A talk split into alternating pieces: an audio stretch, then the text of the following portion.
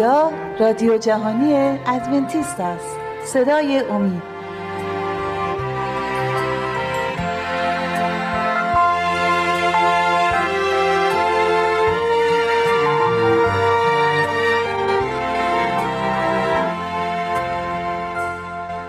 دوستان اگر یادتون باشه در برنامه های پیشین راجع به طوفان نوح و ماجرای نابود شدن جهان توسط طوفان و باران و سیل مطالبی رو خدمتون گفتیم. و تنها خانواده ای که از اون بلا نجات پیدا کرد خانواده نوح بود.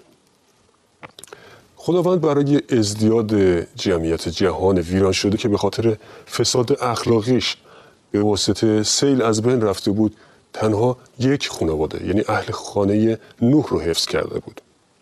خداوند به نوح گفته بود تو و تمامی اهل خانت به کشتی درآیید زیرا تو را در این عصر به حضور خود عادل دیدم. آیه بود از کتاب پیدایش فصل هفت آیه اول. اما در بین پسران نوح همان فرق بزرگ دیده شد که در جهان پیش از طوفان دیده شده بود. در سام، هام و یافس که میبایست بانیان نژاد بشر می شدن. نشانهایی از شخصیت پیشینیان دیده می‌شد. نوح که از طریق وحی الهی سخن می گفت. سرنوشت سه نسل بزرگ رو که به وسیله این پدران نسل بشر پدید می اومد پیش بینی کرد. او با توصیف کردن فرزندان هام از طریق پسر و نه پدر اعلام کرد کنعان ملعون باد. برادران خود را بنده باشد. خطای غیرعادی هام نشون داد که احترام فرزندی مدتها پیش پیش از این در دل او از بین رفته بود. عمل اون ناسپاسی زشتی زشتی شخصیت او رو آشکار کرد. این صفات شریرانه در کنعان و فرزندانش هم دیده شد که تداوم اون موجب مجازات اونها از سوی خداوند شد. از طرف دیگه احترام. احترام نشون داده شده از طرف سام و یافس نسبت به پدرشون و در نتیجه اون به فرازیز الهی آینده روشنتهی رو برای فرزندانش نوید داد. درباره این پسر گفته شد متبارک باد یهوه خدای سام و کنعان. یعنی خدای سام یهوه متبارک باد یهوه خدای سام و کنعان بنده او باشد.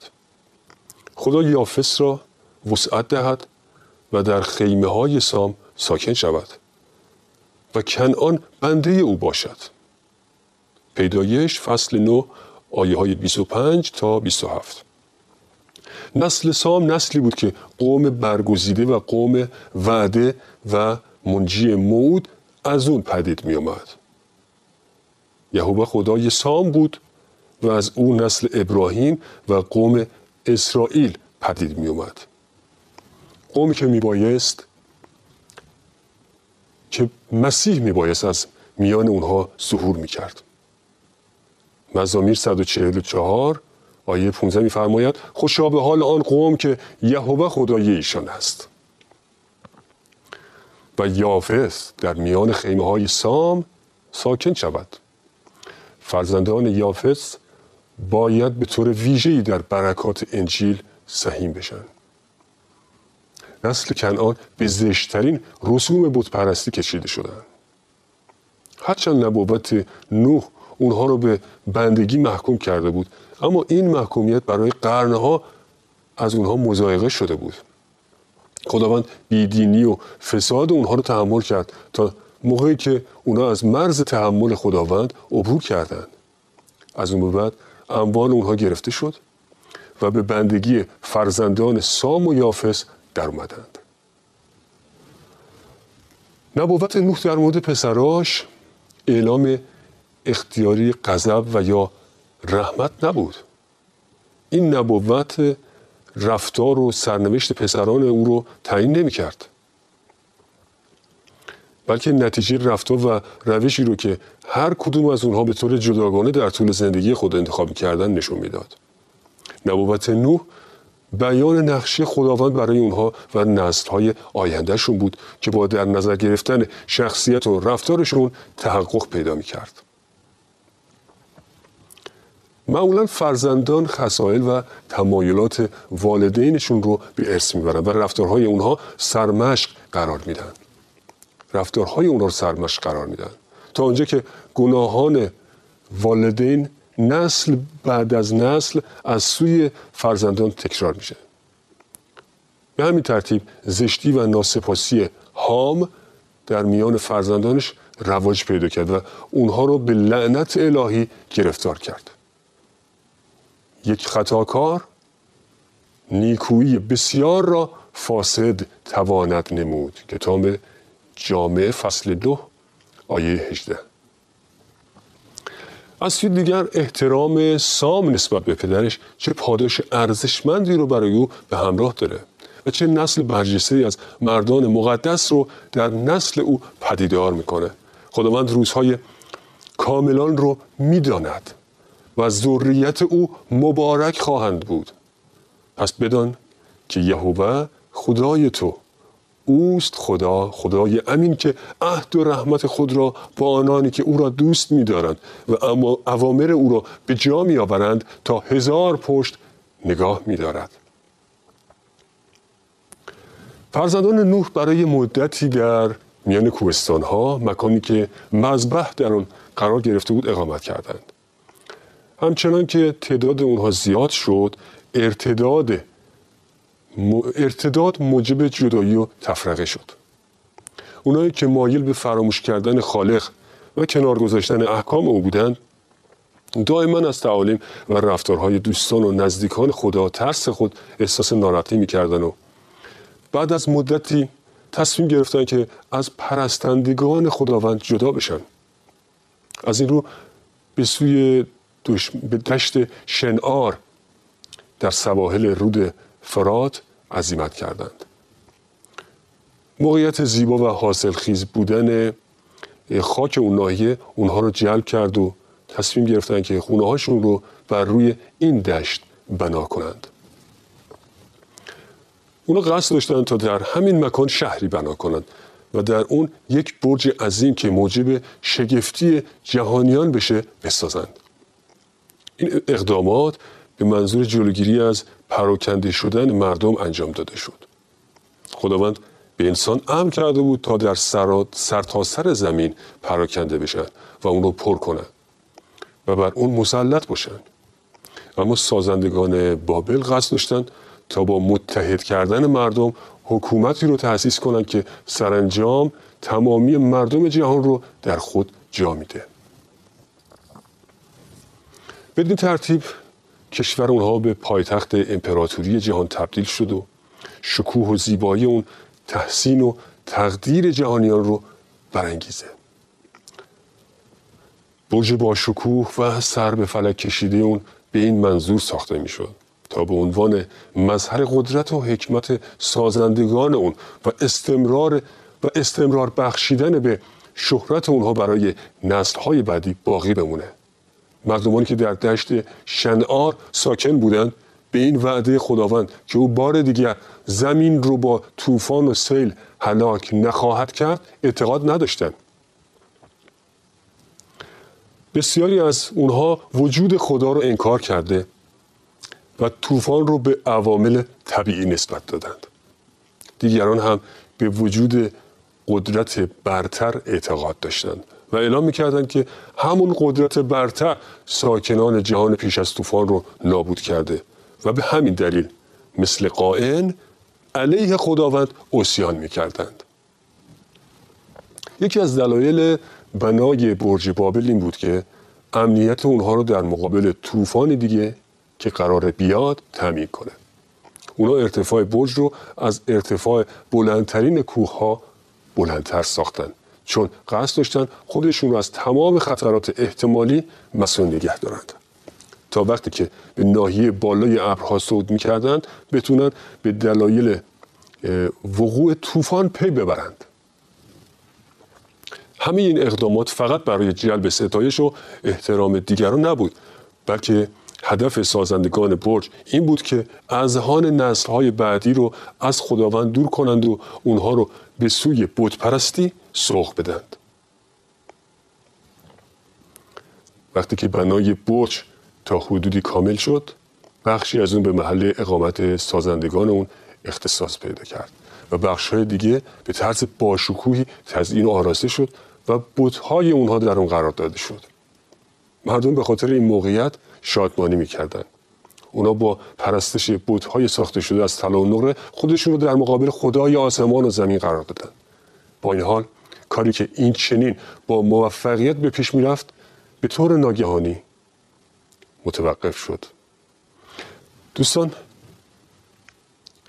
درنگ کوتاهی می‌کنیم باز میگردیم این داستان رو ادامه میدیم.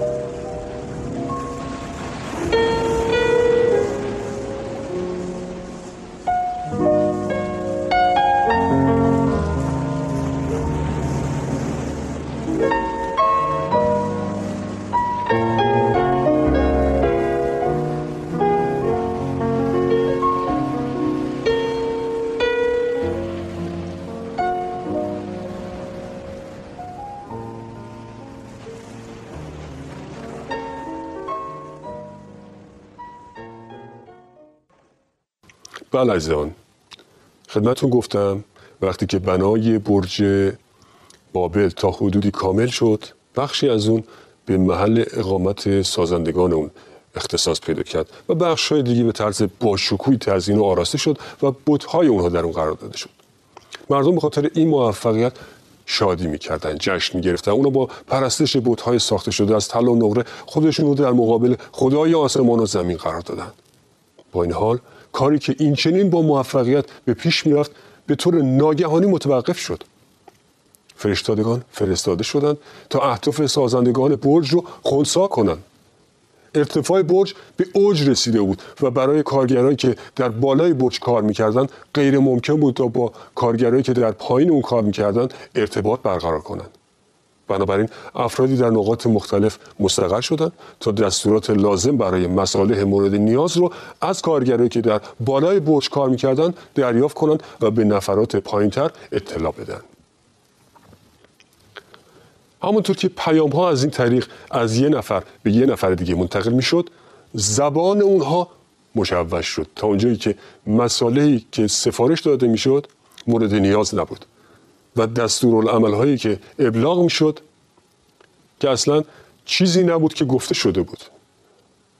آشفتگی و استراب بر همگان حاکم شده بود و همه کارگرا و همه کارها دچار وقفه شد. هماهنگی و همکاری بین کارگرا از بین رفت. سازندگان برج نمی‌تونستن دلایل این سوی تعبیرها رو توجیه کنند اونا با خشم و ناامیدی همدیگر رو سرزنش رو محکوم می‌کردند و بالاخره اتحاد اونها با مبارزه و خونریزی تموم شد. سائقه از آسمون به نشانه ناخوشنودی خداوند قسمت بالایی برج رو در هم کوبید و اون رو به زمین انداخت. به ترتیب به مردم فهمونده شد که خدایی هست که بر آسمان ها حکم میرونه تا این موقع همه مردم به یک زبان سخن می‌گفتند اما حالا اونایی که می‌تونستن زبان یکدیگر رو بفهمند در گروه های متحد شدند بعضی ها به یک سو و بعضی به سوی دیگر رفتند. پس خداوند ایشان را از آنجا بر روی تمام زمین پراکنده ساخت. پیدایش فصل 11 آیه 8 این عمل وسیله شد برای اسکان دادن مردم بر روی زمین و بدین ترتیب نقشه خداوند درست به همون طریقی که انسان سعی کرده بود از انجام اون جلوگیری کنه تحقق پیدا کرد. مردمی که خودشون رو در مقابل خداوند قرار داده بودند چه فرصت مبارکی رو از دست داده بودند نقش خداوند این بود که اونا با ساکن شدن در مناطق مختلف زمین ممالکی رو تأسیس کنند و شناخت اراده او رو به خود حمل کنند تا به این وسیله نور حقیقت بر نسلهای بعدی تابیده بشه. نوح واعظ امین پارسایی 350 سال و سام به مدت 500 سال بعد از طوفان زندگی کردند. و به همین دلیل فرزندان اونا فرصت داشتن تا با احکام خداوند و شرح روابط او با پدرانشون آشنا بشن. اما اونها مایل به شنیدن این حقایق مهم نبودند و اشتیاق نداشتند تا دانش و معرفت الهی رو در زندگی خودشون به خاطر داشته باشند بنابراین با مشوش شدن زبونشون از معاشرت با اونایی که می‌تونستن نور حقیقت رو به اونها آشکار کنند محروم میدند سازندگان برج بابل روحیه ناسپاسی رو در دلهاشون پرورنده بودند اونا به جای قدردانی از رحمت خداوند نسبت به آدم و عهد پر از محبت او با نوح دائما به خاطر اخراج آدم و حوا از باغ عدن و وقوع طوفان از خداوند شکایت می‌کردند اونا در تمام مدتی که خداوند رو دیکتاتور و خشن میخوندند حاکمیت ظالمترین و مستبدترین دیکتاتور رو پذیرفته بودند. شیطان قصد داشت تا قربانی هایی رو که به مرگ مسیح اشاره می‌کرد مورد بی احترامی و تحقیر قرار بده. و از اونجا که از هان مردم به خاطر پرستی تیره شده بود شیطان اونها رو وادار کرد تا این قربانی ها رو جل کنند و فرزندان خودشون رو بر روی مذبح های بتهاشون قربانی کنند. همونطور که انسان ها از خداوند روگردان شدند خصایص الهی انصاف پاکی و محبت با ظلم خشونت و بیرحمی جایگزین شد. مردمان بابل در صدد بنیان حکومتی بودند که از حکومت خداوند مستقل بود. در بین اونها عدهای افراد خداترس بودند. اما این افراد هم فریب رفتارهای متظاهرانه بیدینان رو خوردند و به اونها ملحق شدند. و خداوند به خاطر همین افراد خدا ترس مجازات اونها رو به تأخیر انداخت و به مردم فرصت داد تا شخصیت واقعی خودشون رو آشکار کنند. با آشکار شدن شخصیت این افراد پسران خداوند سعی کردند تا اونها رو از اهدافشون منصرف کنند. اما این مردم در گستاخی کردن به خداوند کاملا با یکدیگر متحد شده بودند اگه اونا به حال خود رها می جهان رو در همون آغاز راهش گمراه می کردن. اتحاد اونها بر پایه اوسیان بنا شده بود و در حال تأسیس حکومتی بودند که در اون حق حاکمیت و احترام خداوند نادیده گرفته می‌شد. حاکمیت قدرتمندی ظاهر می شد که سلطه اون پارسایی، سلامتی، سعادت و امنیت رو از روی زمین محو می کرد. این افراد قصد داشتند به جای احکام الهی که مقدس و عادلانه و نیکو بود احکامی را جایگزین کنند که با دلهای خودخواه و بیرحم اونها سازگار بود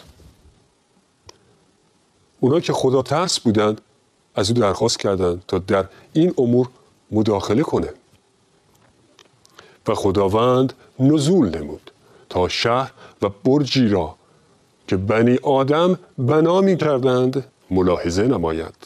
پیدایش فصل 11 آیه 5 خداوند به خاطر محبت به جهان نقشه سازندگان برج رو نقش براب کرد و بنای یاد بوده گستاخانه اونها رو سرنگون کرد. او به خاطر محبت خودش زبان اونها رو مشوش کرد و بدین ترتیب نیتهای اسیانگرانه اونها رو متوقف کرد. خداوند لجاجت و گناه افراد رو برای مدتی تحمل می‌کنه و به اونها به اندازه کافی فرصت میده تا توبه کنن.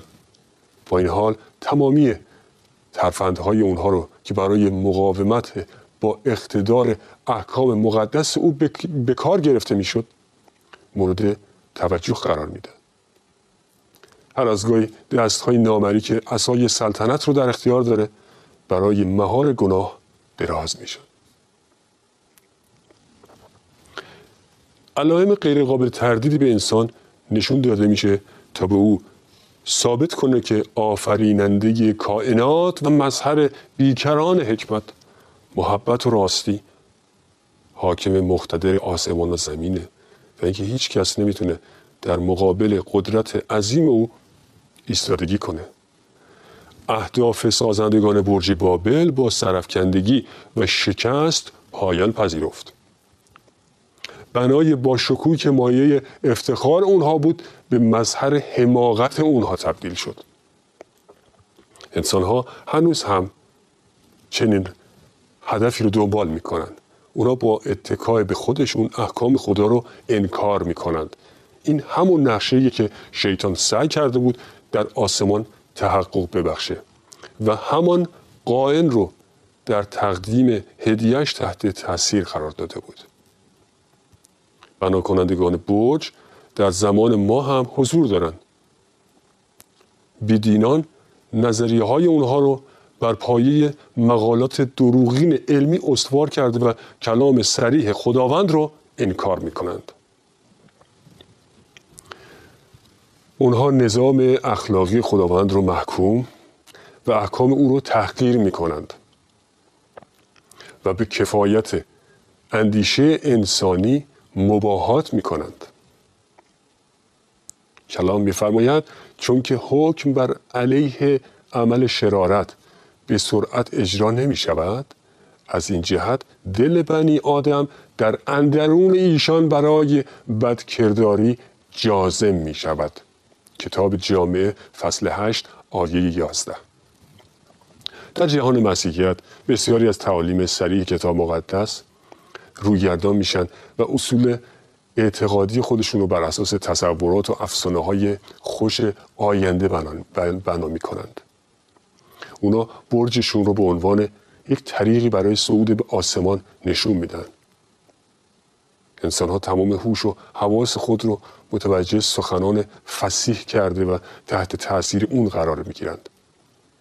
در حالی که این سخنان به ایشان تعلیم میده که شخص گناهکار نخواهد مرد و اینکه نجات می‌تواند بدون اطاعت از احکام خدا کسب شود پیروان راستین مسیح اگر معیار خدا رو بپذیرند این معیار اونها رو با یکدیگه متحد می‌کنه اما مادامی که حکمت انسانی بیشتر از کلام خداوند مورد تمجید قرار می‌گیره نتیجه جز تفرقه و اختلاف عقیده به همراه نخواهد داشت. تشویش موجود که در نتیجه مبارزات عقیدتی و فرقه است با واژه بابل معرفی میشه. واژه‌ای که کلام نبوت در مورد کلیساهای دنیا پرست در زمانهای آخر به کار می‌بره.